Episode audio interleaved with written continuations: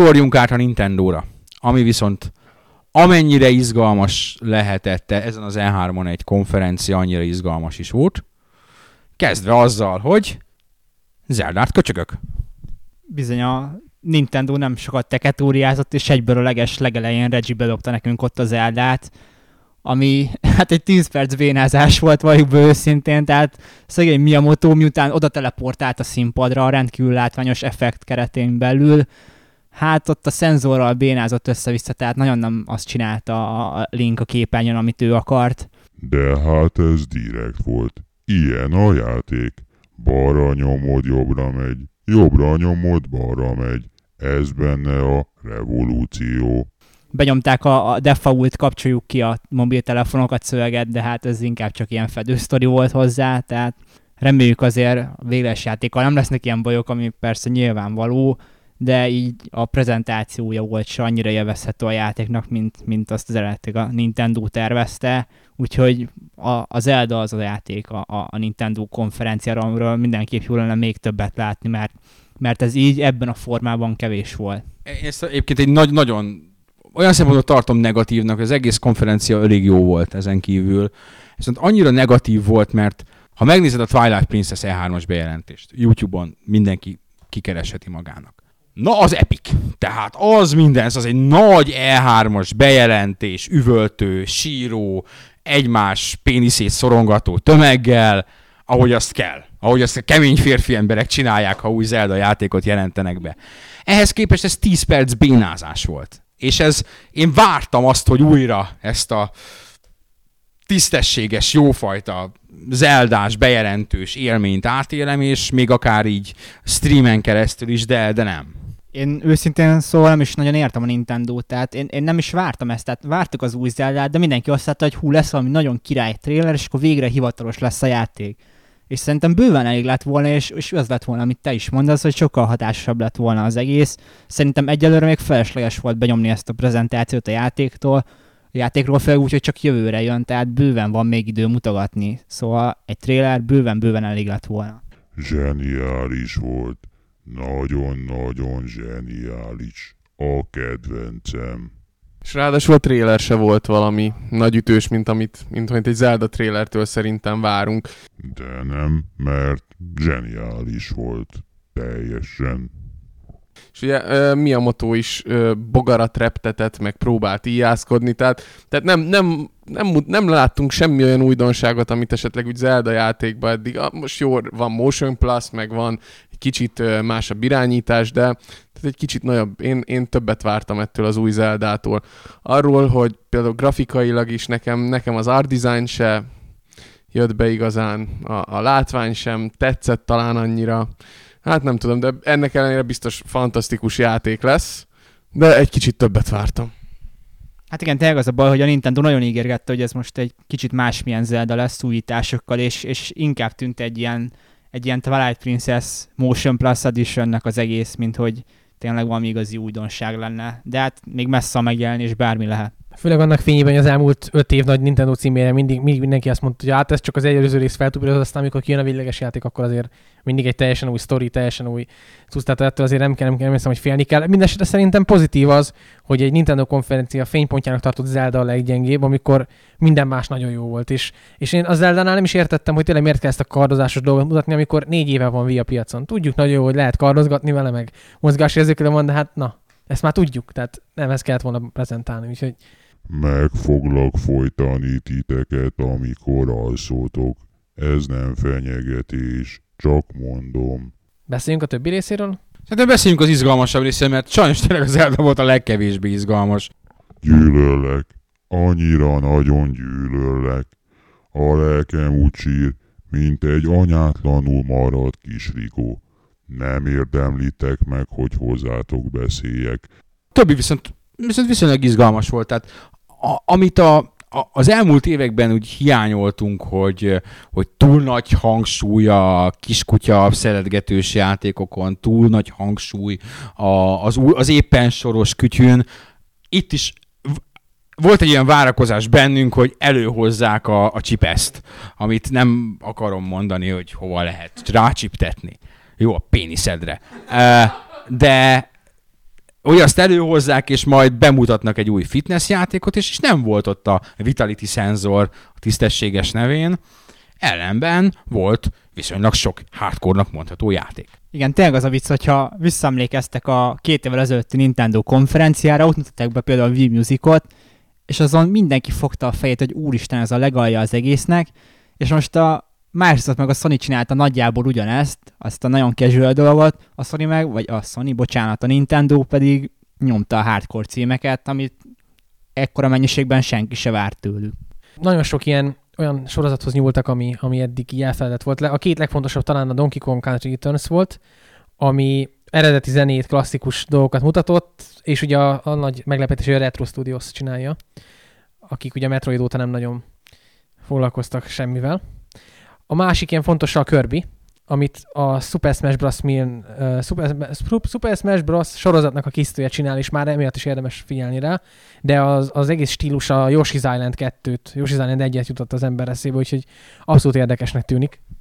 A Smash Bros.-nak a készítői eredetileg ők a Kirby-nek a kiagyalói, tehát a Hall Laboratories csinálja, és mekkora tehát egy epikus cérna, vagy epikus fonál, tehát mennyire absztrakt dolog, vagy mennyire elvon dologból képes a Nintendo tök jól kinéző és tök érdekes játékot faragni, akár egy régi hőssel is, tehát nem az volt, hogy erre a cérna világra ugye egy új figurát találtak ki, vagy egy új világot, hanem egy régi hőst alakítottak át egy egyébként tök morbid, vagy abszurd elképzelésbe. Nem, tényleg ez a új Kirby az annyira zseniális, tehát ha valaki azt mondja nekem az E3 előtt, hogy az új Kirby játékra fogok ennyire ráizgulni, akkor képen röhögöm, de ez hihetetlen tényleg, és nem csak mi, akik itt ülünk, hanem internetszerte mindenhol oda-vissza voltak attól a játéktól, tehát az új Kirby az szerintem fantasztikus. Mintha idén rájött volna a Nintendo megint, hogy a platformjátékokat el lehet adni, mert nem csak a Nintendo, hanem sokan mások, mert az Epic Mickey is ott volt, ami azért inkább platform, mint akció vagy mászkálás, mert most megmutattak olyan részeket, ahol tényleg 2D-be megyünk, klasszikusabb dolgok vannak, tehát ez is pozitív meglepet, és már sok mindent lehetett várni az Epic Mickey-től, de azt nem, hogy egy ennyire egyedi, ennyire újszerű, és már 275 ember dolgozik rajta, ez a mai hír. Mindennel együtt, a takarítónőt is beleszámítva. Az Epic Mickey az nagyon-nagyon jól nézett ki. Tehát amikor láttad ott az elejét a bemutatónak, amikor azt láttad, amit nagyjából eddig is képeken láthattál, de amikor bejött ez a Steamboat Willis fekete-fehér platformer részek, azt mondja, igen, ezek bizony itt egy komoly, kreatív elme van, hát mondjuk a Warren Spector, nem is vársz mást, mint hogy kreatív input legyen benne. Nagyon jól nézett ki, stílusos volt, és maga az alapjátékmenet is ezzel az eltüntetéssel, objektum eltüntetéssel, törléssel, felfestéssel kifejezetten újítónak tűnik. Úgyhogy hajrá! Ezt a Steamboat Willis pályát, ezt már előtték egy SNES-es vagy egy Mega Drive-os Mickey-be annak idején. Hát 20 éve jó, nyilván, tehát... Jó, hát nyilvánvalóan a különféle Disney univerzumok már számtalan módon föl voltak dolgozva, ez is. Tehát Kingdom Hearts-ban nem volt Steamboat Willis pálya? Vagy világ? Mintha lett volna a 2-be. De majd megcáfolnak minket, ha nem volt. De. Voltak aztán olyan játékok, amik már majdhogy nem megjelentek, illetve Japánban már meg is jelentek. Ugye jelesül a Wii Party, ami már Japán megjelenésén talán túl volt, vagy éppen előtte volt. Illetve a Metroid, ami szintén így a közeljövő termése, tehát ezekről szerintem annyira már nem érdemes beszélni. Az igazi meglepi az persze az nem ez volt. Tehát nem is meglepi volt a 3DS-nek a bejelentése, hiszen a bejelentés megtörtént már 3 hónapja. Hanem, hogy mit tud az a cucc, meg hogy néz ki, meg mennyire előre mutató. Az volt az a szerkezet, ami mindnyájan nagyjából úgy álltunk fel mellőle, hogy na akkor jó, akkor kell egy ilyen. Hát a D van, az attól függ, nem az árától függ. Nekem D van, hogyha nem árazzák ki az univerzumból. Zoli mondja, hogy pedig kifogják, igen, vannak olyan infók. Tehát a Pachter mondta, hogy neki azt mondta a Reggie, hogy szignifikánsan drágább lesz, mint a DS. Nagyságrenden lesz drágább, mint a DS. Nem lehet számolgatni, hogy persze, hogy a nagyságrend mit jelent, vagy mit nem jelent. nem $600, az azért az durva lenne, de hogy ez bőségesen $200 fölött lesz, arra jó esély van. Talán arra is van esélye, hogy elkezdi megközelíteni a 300-at.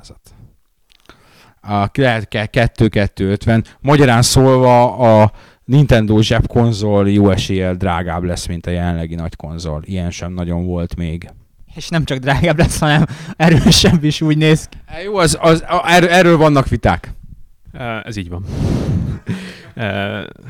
Egyik kedvenc fórumon van a GEFEN, ezzel kapcsolatban sok érdekes téma felmerült.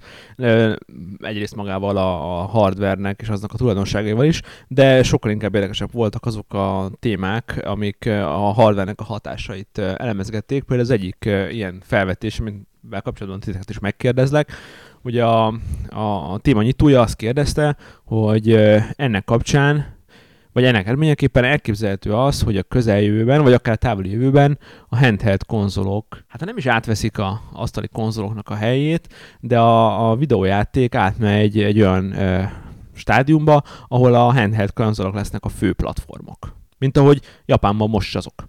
Szerintem a 3DS-sel nagyobb esélye van erre az egész piacnak, mint bármikor korábban.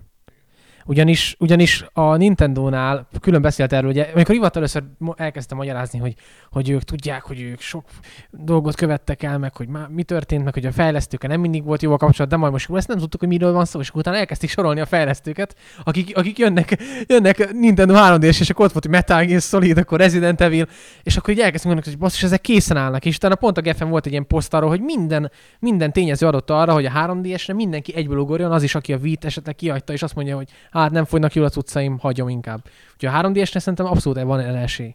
Nem az, hogy ami be van jelentve hozzá játékkínálat, az döbbenetes. Tehát ha tételezzük fel, mert Magyarországon sokan még nagy gépben gondolkodnak. Kijön az Xbox, vagy kijön az új Playstation, és azokat a címeket jelentik be rá, amiket a 3DS-re, mindenki összeszarja magát. Hát tessék megnézni az első egy évnek mi a bejelentett játékkínálat. Atya úristen! Most nem azt mondom, hogy ami nagy cím számít, az, de hát nagyon nagy, iszonyatos, brutális játékkínálat van hozzá már most, és ezek úgymond az első fecskék.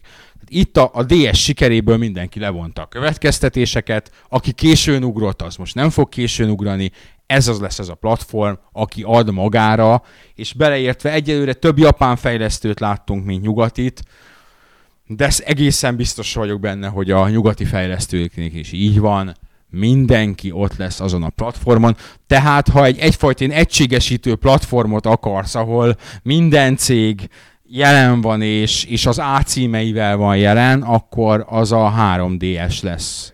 Persze királlyá koronázni a megjelenés előtt nem tudom mennyivel korai lenne, de azért azt látni kell, hogy a 3DS az a DS mint über sikeres gépnek a folytatása, mert ez a DS2. Tehát ez nem egy DS variáció, ez nem egy Lite, nem egy XL, ez a Nintendo DS2.